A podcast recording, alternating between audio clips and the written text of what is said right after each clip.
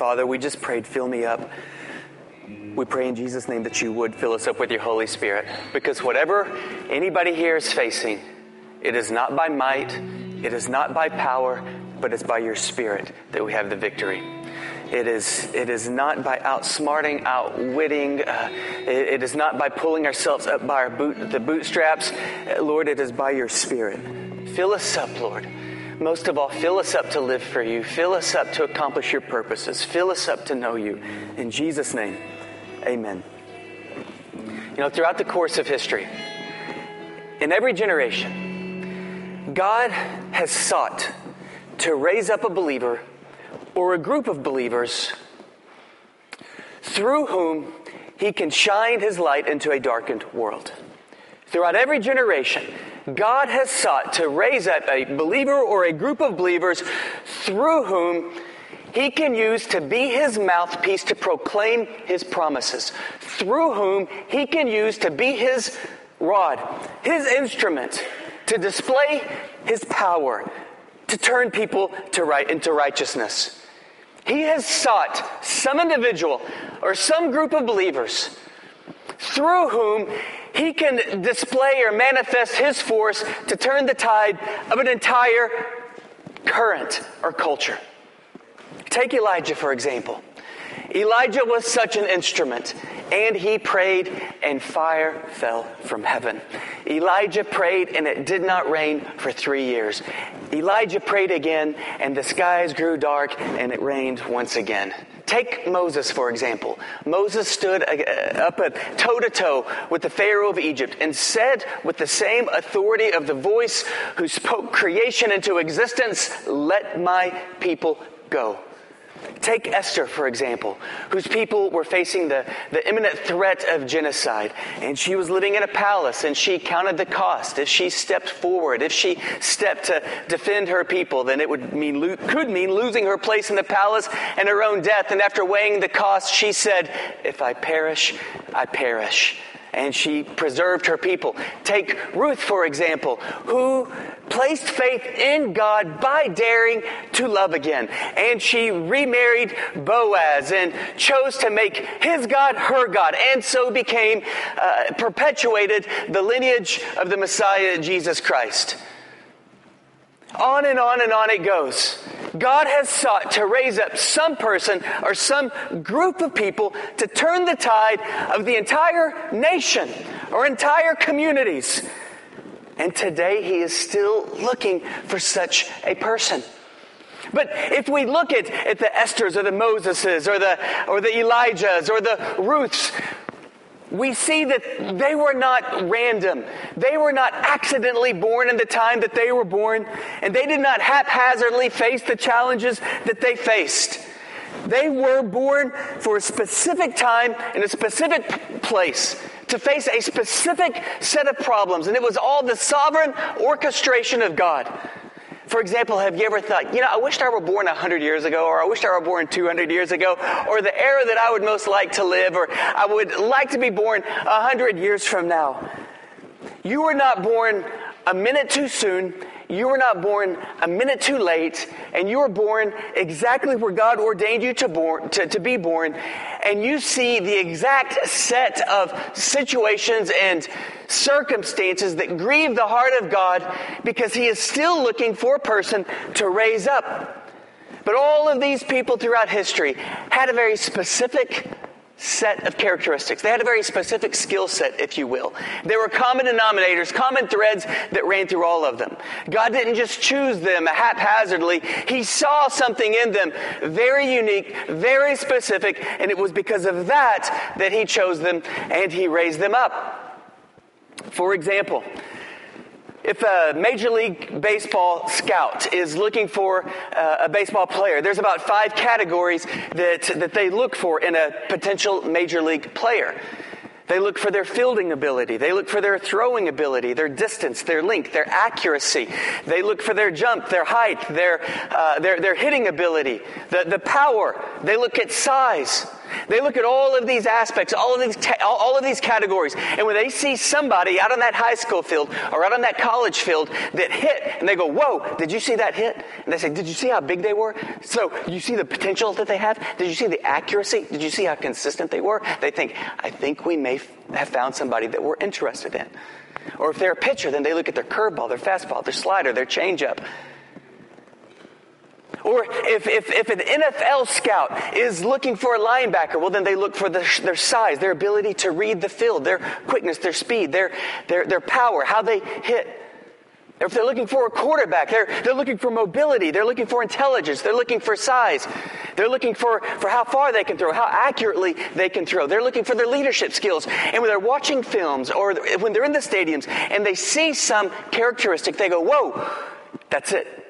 And when they see these other characteristics that align with it, and they see that these characteristics are consistently demonstrated in these potential recruits, they say, I think we found somebody. Now, in the same way, God is looking for a specific skill set so that he can raise this person up through whom he can change their world and the world around them. And it's not what you might be thinking that it is. He's not looking for degrees. He's not looking for charisma.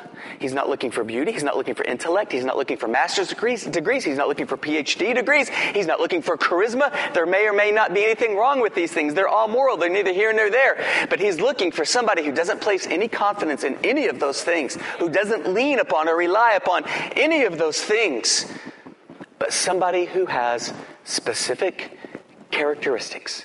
It doesn't matter how, how young they are. Josiah was, get this, eight years old when he sparked a revival in his nation. King David and, and Joseph were both seventeen years of age when they received the call. It doesn't matter how young you are, and it doesn't matter how old you are. Moses was eighty years old when he received the call. Abraham was seventy-five years old when he received the call. Noah was one hundred twenty years old when he received the call. It doesn't matter where you're from. It doesn't matter your background. It doesn't matter what you look like. It doesn't matter your educational experience. It doesn't matter how old you are. It doesn't matter how young you are. But there is, there are a set of about four characteristics that must be present in the person that God says, okay, this is the one. I can use this person. I can work through this person or this group of people. We read in Esther, and who knows whether you have not come to the kingdom for such a time as this. Can I tell you something? You were born for such a time as this. And you are living in Fort Worth, Texas for such a time as this. And we read in Acts, David served God's purpose in his own generation. This is uh, both, this speaks to being both purposeful and practical. You were born in this specific time, in this specific place, for God's specific purposes, and he will begin manifesting his purposes through you when you have a set of certain characteristics. And incidentally, God has been spending your entire life cultivating this set of characteristics in you. Okay, let's look at the first set of characteristics. And may I say, good job on being here this morning. It was a hurricane outside and cold, and look at you guys, you are here, so good job for that. And I believe that the Holy Spirit is going to minister to you. I took some uh, Alka-Seltzer last night, and since I don't drink alcohol, I haven't out- had alcohol since my junior year in high school, and so since I haven't had alcohol in like over a couple of decades plus, I... Uh, Um, when I when I when I take medicine, it makes me really loopy, right?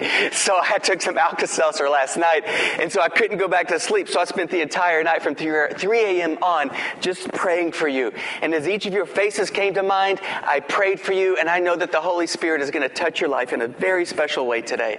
Okay, here we go. The first characteristic that God is looking for. God is looking for fully devoted hearts. Watch this. This is the person that God is looking for. The eyes of the Lord search the whole earth. See, just like a scout, just like a recruit, just like an N F L recruit, just like a major league recruit. God is recruiting somebody to enlist in his, in his team, to shine his light into this dark world. You see, when we look at the news and we hear uh, politicians and newscasters become fear mongers, and, and we see the hopelessness and the despair around us, what do we do? Do we just wring our hands? Do we just worry? When we look at the immorality of our nation, when we look at the fear and the terror in the world, when we look at a dark religion spreading across the entire world, leading people into bondage, do we just wring our hands and say, oh no, everything's getting so bad? No. Jesus said, all authority has been given to me, therefore go. And it's it's the person who possesses these four characteristics who walk in this authority, so that the light shines through them and the darkness scatters around them. And the Lord is looking for somebody who possesses these four characteristics. The eyes of the Lord search the whole earth, like a major league scout, like an N F L scout, in order to strengthen those, to support those, to hold up. Have you ever felt like, like everything you touched was just toxic? Like everything you touched was just frustrated? Like nothing you touched was blessed? And then have you ever experienced what it is to have divine momentum? To have the strength of God, the support of God at your back? I'm not saying that, that, that like televangelists, you're going to be you're, you're going to be rich and, and always happy. I'm not saying that. In this world, we will have trouble. But do you know what it is to rejoice? Because greater is he that is in us than he that is in the world, and Christ has overcome the world. The eyes of the Lord search the whole earth in order to strengthen, support, to bless, to uphold. Watch this. Those whose hearts are fully committed to him. You see, Jesus doesn't want part of the pie of your life. He doesn't even want the first part of the pie. He says, keep it, keep it. He wants the whole thing. He doesn't want to be compartmentalized to Sunday morning or even your devotional time throughout each day. He wants your whole life. He wants your whole heart. He doesn't want you to hold any aspect, no aspect, no corner of your heart for him. No pet sins, no bitterness, no rebellion, nothing. He wants the whole thing. He wants a fully surrendered, a fully consecrated heart. That's the person that God is looking to bless. We just sang how God is faithful to us. Gentry, thank you for leading us in that song. And Cassandra, God is faithful to us. He's so good to us. He's so true. He'll never leave us nor forsake us. He's so faithful to us. And God didn't create us because he wants a religion. God created us because he wants a relationship with us. And he's so faithful. And what his Holy Spirit is doing within our heart is cultivating us to return that same faithfulness back to him. I've officiated many, many sermons over the years. And can you imagine these wedding vows? Can you imagine the bride saying to the groom, through sickness or in health, for better, for worse, for richer or poor, until God by death shall, shall, shall separate us. And then can you imagine the groom responding, in sickness and in health, for richer, for poorer, for better, for worse, forsaking all others, I will be faithful to you three hundred sixty days out of the year, but you got to give me five days out of the year. That's pretty good, right? You get three hundred sixty days of faithfulness. How many brides do you think would stick around for the rest of that service? It would be heartbreaking. It would be offensive. It would be disrespectful. It would be dishonorable. And in the same way, God says, I don't want I don't want the first part of your day. I don't want a piece of the pie. I, I don't want three hundred sixty days out of the year. I don't want two hours out of your day. I don't even want twelve hours, hours out of your day. I want your whole life. I want your whole heart. Anything less is less than the passionate relationship that I died on the cross to have with you. We read in Second Timothy, if you keep yourself pure, this is a heart that's wholly devoted to Christ. If you keep yourself pure, you will be a, a, a utensil God can use for his purpose. Your life will be clean, and you'll be ready for the master to use for every good work.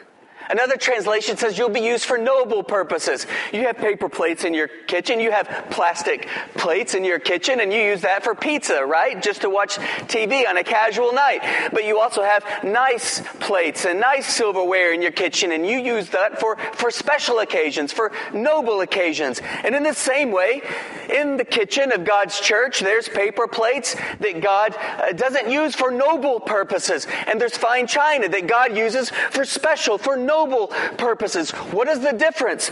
He uses the clean vessel for noble purposes. He uses the heart that's fully consecrated, fully surrendered to him for noble purposes. For example, you know, oftentimes we see one another and we say, hey, how are you doing? And that's why I appreciate my, my good friend Ruben Gonzalez. Every time he sees me, he says, how's your heart? And he doesn't let me off the hook. Isn't that a more is it probing question, a, a deeper question, a more telling question? And oftentimes we respond based upon aspects that have nothing to do with our heart on how we're, we're doing. Because we define success oftentimes by things that have nothing to do with what God considers truly successful. What if we define success by what God thinks of us rather than what others think of us? What if we define success by the tenderness in our hearts rather than the progress in our careers? Have you ever been depressed because your career, career wasn't advancing as you wanted it to advance? What if we spent the, the same amount of time praying and wrestling over the tenderness in our heart rather than the advancement of our careers? What if we define success by what we have overcome rather than what we have accomplished? Wouldn't that be encouraging? Wouldn't that be humbling? What if success were defined by what you have overcome rather than by what you have accomplished? And as far as God's concerned, it is. I have a good friend, and, and he's made some bad decisions in his life, and it's caused an incredible amount of consequences in his life. I mean, he dug a major pit, and he fell in it, and he kept digging a major pit time and time again, and once he got into the pit, he kept digging. And by the way, if you're ever in a pit, the wisest thing you can do is to stop digging because you just go deeper. He was deep in a pit for years. And because of that, maybe he didn't progress or he didn't advance at the same rate of some of his peers, and he was discouraged about that and loathing himself over that. And I said, you know what? And I named off a lot of the peers or a lot of the people that he looked up to. And I said, you have overcome more than any of those people in their entire lifetime put together. And what God is looking for isn't somebody who's just run off and achieved. What God is looking for is somebody with the stamina, the endurance, the perseverance to not grow weary and to overcome. And God is going to bless that life. What if we define success, watch this, by how well we treat others rather than how we are treated? So often we get so discouraged because somebody treated us poorly or they looked at us poorly. But what if what if we were grieved over the fact that, ah, I treated somebody poorly. I think they may have misinterpreted my words. I think that person might have come in and out of my presence without being encouraged, without being edified. What if that grieved us? What if we define success by the size of our dreams rather than our disappointments? What if we define success by our resolve to forgive others rather than our fixation upon an offense? What if we define success by how obedient we are to the Spirit's unctions rather than how comfortable we are? What if we define success by how Spirit-filled we are rather than how much charisma or knowledge or wisdom that we might have? God is looking for somebody who's successful in the most important area, and that is the area of their heart. He's looking for a fully consecrated heart. Here are some characteristics of a fully consecrated heart. A fully devoted heart never stops forgiving. A fully devoted heart never stops forgiving. If at any point after you've lived life a while you stop forgiving, then what happens is a seed of bitterness begins to ferment and it begins to grow. What did Jesus say from the cross? Father, forgive them, for they know not what they do. Can we do any less than that? Think of an offender right now. Think of an offender, and you're struggling with bitterness. If that person keeps you up at night, you're struggling with bitterness. If that person robs you of your peace and joy throughout the day, you're struggling with bitterness. If that person occupies your thoughts throughout the day, and if you're struggling with bitterness, at some point you've stopped carrying your cross. At some point you've stopped forgiving. And so pray, God, help me to forgive them. Help me to let them off the hook. And you say, but you don't understand what they did. It was so big. It was so grave. It was so offensive. All the more you've got to let them off the hook. Because as long as you're connected to that person by a seed of bitterness, then they can hurt you over and over and over and over and over and over again. And the only way that you will ever be released from that hurt is if you release them through forgiveness. You see, forgiveness is largely a selfish act. You're not even forgiving for them. You're forgiving you for yourself. You're forgiving so they can't hurt you over and over and over again. You're forgiving so that you can move on with your life. You're forgiving so that you can be healed and God can restore you and, and you can be whole once again. And you forgive them. And as the saying goes, you let a prisoner free, only to realize that that prisoner you set free was yourself. A fully devoted heart never stops forgiving. Secondly, a fully devoted heart never stops surrendering. You know, there are times in my life, and I had very transcendent moments with Christ when He called me, when He renewed me, times that He's encouraged me, times that He's carried me through, times that I've tried to pull myself up by the bootstraps only to realize my bootstraps were broken and I had no hope at God. He is faithful. He has carried me. And there are times during those seasons that I surrendered to Him. Oh, and His presence was like a flood that washed over me. But we can never stop surrendering. That surrender was good for them. That surrender was necessary for them. But that surrender is insufficient for today. Every morning we have to wake up and fully surrender again. Thirdly, a fully devoted heart never stops dreaming. As again, as I said again, uh, Abraham was seventy-five years of age when he received the call. Moses was eighty. Noah was one hundred twenty. Josiah was eight. David and Joseph, seventeen. You're never too young, you're never too old to dream or to dream again. And when we spend more time, guys, when we spend more time looking back at our disappointments than looking forward at new dreams that God has put on our heart, life is over. Because without a vision, the people perished. And if you are looking back more at disappointments rather than dreaming forward, rather than dreaming ahead and pursuing that and praying for that, then what you need to do more than anything else today is pray that God gives you a new vision. And fourthly, a fully devoted heart never stops focusing. We read in Hebrews, fixing our eyes upon Jesus, the author and the perfecter of our faith. We have to maintain our focus. We have to fix our eyes upon Jesus.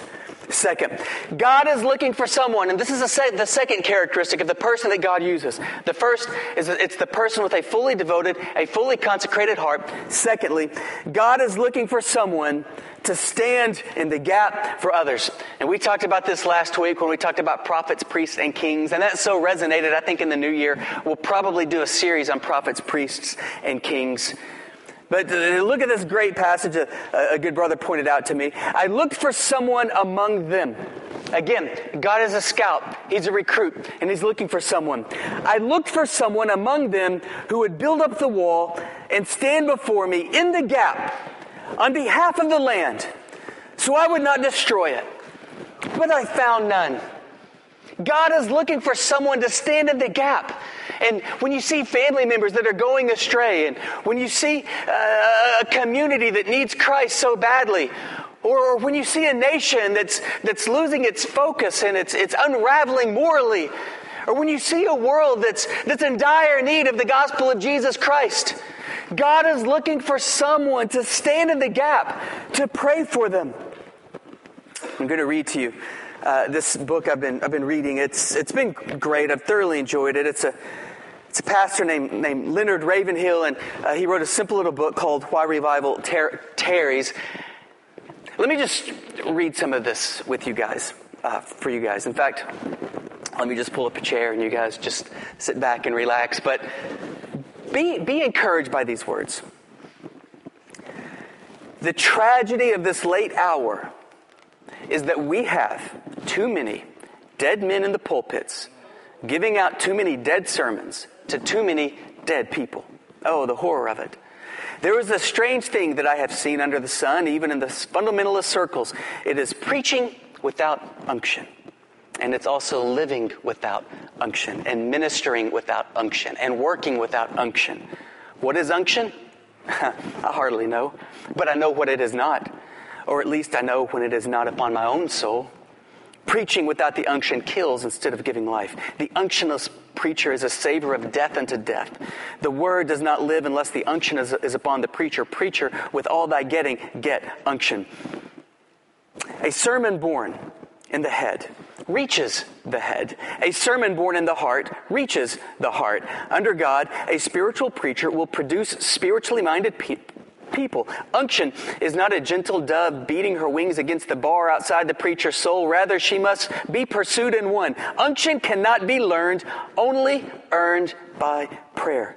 Unction is God's knighthood for the soldier preacher who has wrestled in prayer and gained the victory. Victory is not won in the pulpit by firing intellectual bullets or wisecracks, but in the prayer closet. It is won or lost before the preacher's foot ever enters the pulpit. Unction is like dynamite.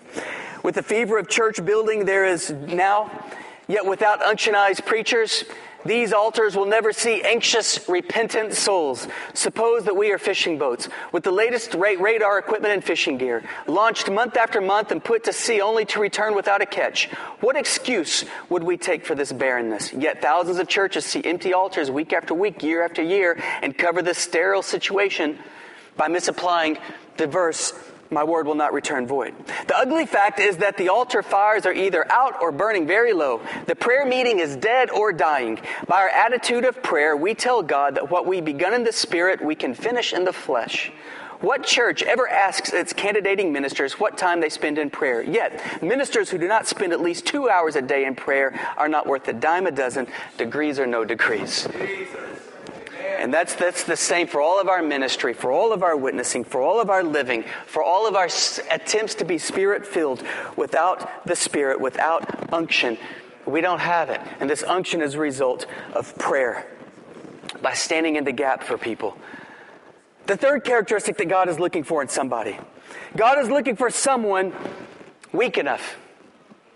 God is looking for someone weak enough. Paul said, "Therefore, in order to keep me from becoming conceited, I was given a thorn in my flesh, a messenger of Satan to torment me. Three times I pleaded with the Lord to take it away from me. But he said to me, 'My grace is sufficient for you.'" Yeah. Thank you. "Therefore, I will boast all the more gladly about my weaknesses." My weaknesses, not my strengths. "So that Christ's power may rest on me. That is why, for Christ's sake, I delight in weakness and insults and hardships and persecutions and difficulties. For when I am weak, then I am strong." Why is this? It's because it's our weakness that allow us and force us to rely upon God. And without these weaknesses, we rely upon ourselves. And God can do nothing through us. Nothing. Not less, nothing when we rely upon ourselves. But through our weaknesses, through our need to receive forgiveness, God's grace begins champion, being championed through us. Through our need to receive God's grace to forgive, God's compassion and empathy begins uh, ministering and flowing through us. Through our need to rely upon God for provision, God's authority and his power begin flowing through us. What was so special about Moses? I'll tell you what was so special about Moses. What was so special about Moses was that he had lost all self-confidence. And he had a lot of it. When he was forty years of age, he had status, he had clout, he had position, he had influence, he had credibility, he had respect, he had education. But he tried and he failed. And then forty years later, he was a broken man who st- st- st- stuttered. And he was painfully insecure. He placed, at that time, not little, no confidence in the flesh. And God said, "Whoa, I found somebody." What was so special about Gideon? What was so special about Gideon was that he had, not little, again, no self-confidence. When I believe it was the Midianites that were overthrowing the, the people of God, you know where, where Gideon was? He was he was down in the cellar, and then Jesus, an Old Testament appearance of Jesus, stood before Gideon and said to a man who was hiding, "Arise, you mighty man of valor." And Gideon was like, "Well, who are you? Are you talking to me? I think you have me mixed up." And God says, no, it's you. And then Gideon went through this whole discourse about why God had the wrong person. He said, well, hold on a second. My my my my tribe is the least of all Israel, and, and my clan is the least of the tribe, and my family is the least in the clan, and I'm the least of my family. I think you have me mixed up. And Jesus said, no, arise, you mighty man of valor. It's the very fact that Gideon had no reason to have self-confidence that God delighted in him, because Gideon had to rely entirely on the power of God.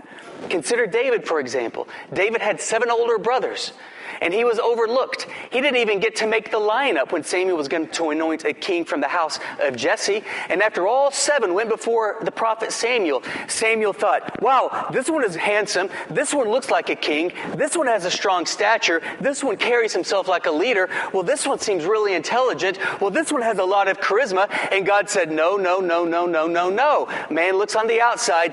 God looks at the heart. And Samuel asked Jesse, do you have another? And he said, well, there's David. David, but that's David, and you don't mean David, and he's out watching the sheep. What was so special about David? The fact that David placed no confidence in himself. And then their disciple, the disciples. The Bible says that not many extraordinary people in the flesh are called. Not many uh, intelligent in the flesh and, and, and articulate and self-confident in the flesh are called. Not many noble people are called. But God uses the weak things, the despised things of this world to shame the world. And he picked out the disciples, who were a ragamuffin group of people. Why? Because they would place confidence in Christ when they received the Holy Spirit. And then look at the greatest apostle of all, who wrote a third of the New Testament, the Apostle Paul, the champion of grace, was the chief of sinners who persecuted the church because he needed grace most of all. And I say all of that to say, so often we look at our past and we say, God could never use me. Now, that's the world's thinking. The world forgets about us because of these things in our past. But God looks at our past and says, well, that is exactly why I can use you. Because it's through those things that you're going to place your faith in me. And the fourth characteristic of the person God uses. God is looking for someone responsive to his voice. Someone responsive to his voice. I will instruct you and teach you in the way you should go. I will counsel you with my eye upon you. But do not be like the horse or as the mule who have no understanding, whose trappings include bit and bridle to hold them back. Otherwise, they will not come near you. Would you stand with me, please? God is saying, you have to be responsive. You have to be submissive. You have to say yes. What, what good is it if the Holy Spirit calls you and you hear his voice and you nod and you say how nice and then disregard it and go about your way? You have to be responsive. Now, there have been so many times in my life that I have ignored the Spirit's leadings, and I'm grateful for those times, because as I watch things unfold, it helped me to realize, oh, okay, that was the Spirit's leading, and that's why this thing flopped so badly. And then there have been times that I've been responsive to the Spirit's leading, and I just sense the divine power at my back. There have been times I've been I've been stubborn, and I heard the leading, but I said later and missed opportunities, and in hindsight said, oh, okay, that was the Spirit's leading. See, we, we, we've all ignored the Holy Spirit's leadings. We've all ignored his promptings. We've all been unresponsive. And I'm grateful for those times, because that helps us to identify his leadings in the future and helps gives us an urgency to act upon them.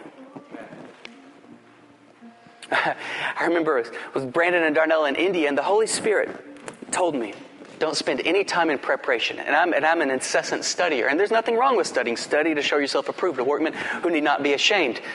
But the Holy Spirit spoke clearly to my heart. No studying, no preparation. Don't roll any thoughts through your mind. Don't gather or collect any thoughts before you get up to speak. And I think that the Lord was just d- d- deepening me in trust and being responsive to the Holy Spirit. So this whole time, and we had many opportunities to speak and share the gospel, this whole time I was very conscious to place no confidence in the flesh, to not prepare, to not study, to not gather my thoughts, uh, but just to begin speaking. And so I would do that. I mean, whether it was before a group of college people or whether it was before a, a, a, a community or a village or a church, I wouldn't plan anything. I would just stand up and speak. And when I spoke, there was the authority, there was the power, the Spirit moved, and the altars were full. And you want to know what? I started getting self-confident. And then we went to this prison, and there are these there are these prisoners there in Kenya. And the Holy Spirit reminded me, don't prepare your thoughts. And then right before I was getting up to speak, the Holy Spirit said, I just sensed the work has been done. Just give the invitation. But as I had already begun preparing my thoughts, I wanted to deliver what I wanted to deliver because it was good, I thought. And I wanted them to hear it. And I guess I just felt like preaching. And so I get up and I start preaching. And you want to know what? It was painful. Nothing. I mean, no response. It was, it was, it was, it was painful. And, and I couldn't, I couldn't get my way out of it. I couldn't preach my way out of it. It was just bad. There was no response. Not one person budged. Then this preacher, this spirit-filled preacher came up after me, and he took the microphone, and he just led the altar. He just led the response. And you want to know what? Many people got saved. And so the next opportunity I had, I didn't roll anything through my heart or nothing through my mind. I just worshiped and then just began speaking, and then the Holy Spirit moved again. Now, the, the Lord may or may not lead us always like that, but I just say that to say this. The, uh, being responsive to the Holy Spirit is where the power of God flows in our life. And He's always speaking. He's always communicating. But I don't believe that we're always listening. I've, I've mentioned before that there was a time that I, I was driving in, back behind Central Market. There were some people playing basketball, and I thought, man, I wished I would love to begin sharing Christ with those guys. But they're playing basketball. I can't relate with them. I, I, if it were football, I could I could hang, and but it's basketball, and I have no basketball coordination. And I thought, oh, well, it was a nice thought. So I drive off, and that was back behind Central Market. And by now, I'm actually on I thirty going east in front of Arlington Heights. And that same image is in my heart of me playing basketball with these guys. And I just think, shoot. So now I'm doing a U-turn, and I'm praying, Lord, you're really going to have to go before me on this. And so I park, and they're still playing basketball, and I just kind of walk up slowly, and they look at me like I'm a fish out of water. And I say, you mind, mind if I play?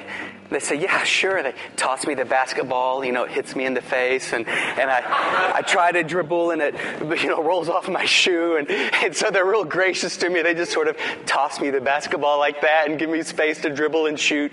And, you know, two and a half hours later, we're eating pizza together. And then they start coming to youth on Wednesday nights, and, and, and they come to Christ. You see the difference between ignoring the Spirit's unctions and the Spirit's leadings and being responsive to it?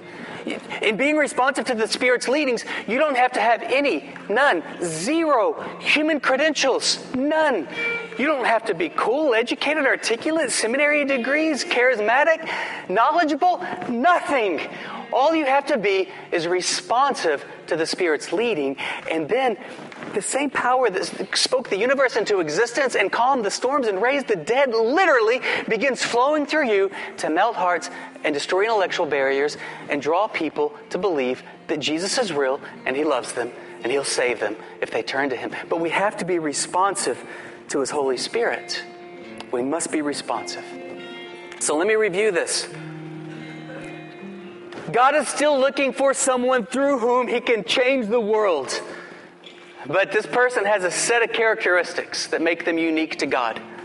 It's not what the world might think, but here's the set of characteristics. God is looking for fully devoted hearts. Are you holding anything back in your heart from God? Is there any sin? Is there any resentment? Is there any bitterness? Is there any seed of anger? Is there any seed of lust? Is there any pet sin?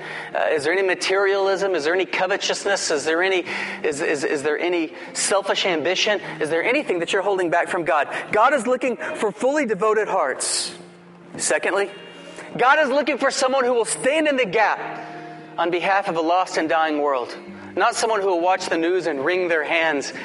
Not someone who will see people they love spiral out of control and just fret and fear over it, but someone who will stand in the gap for people. Thirdly, God is looking for someone weak enough to do His will. I'm encouraged by that one. God isn't looking for human credentials. God is looking for someone who will place no confidence in the flesh and all confidence in the Spirit of Christ that works through them. And fourthly, God is looking for someone responsive to His voice. Will you respond to His voice? You, you want to know how revival starts? You, you want to know what a revival is?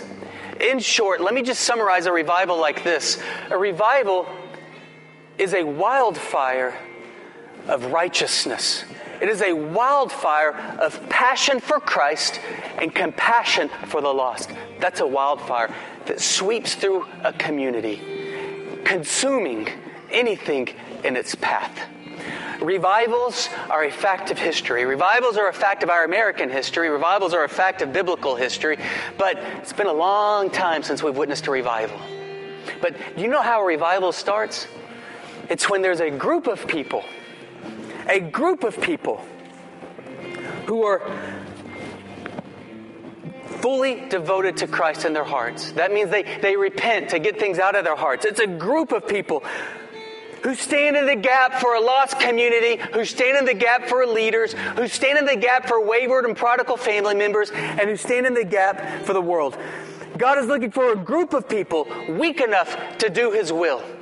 A group of people that champions humility, a group of people that honors lowliness, a group of people that, that, that esteems servanthood, a, a group of people that place no confidence in the flesh, a group of people that are even sickened when they begin to sense people placing confidence in charisma.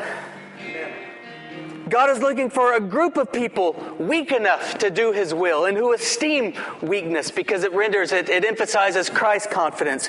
And God is looking for a group of people who are responsive to His voice. A group of people. Why can't that group of people be us? Why can't that group of people be now? I can't think of a better place than Fairmount Southside, Fort Worth, Texas.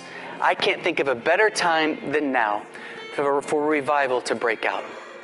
But we as a church just have to ask ourselves if we want to play church or if we want to be the church. We as a church just have to ask ourselves if we want to be a country club or if we want to be a church.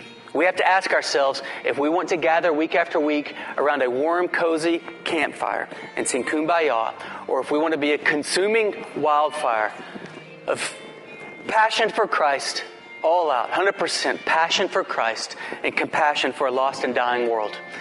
Revivals are a fact of history. Why can't a revival happen now? Why can't it happen here? God is looking for somebody with a fully devoted heart. God is looking for someone to stand in the gap for the lost. God is looking for someone weak enough to do His will. And God is looking for someone responsive to the voice of the Holy Spirit. Let that be us. And so in response, let's come forward and let's fully surrender our hearts to Jesus. Let's repent of any seed in our heart that isn't His. Let's give our whole hearts to Christ. Let's stand in the gap for lost people. And then let's resolve to, to, to respond to His voice and to trust in Him as we go out from here and lead people to Christ.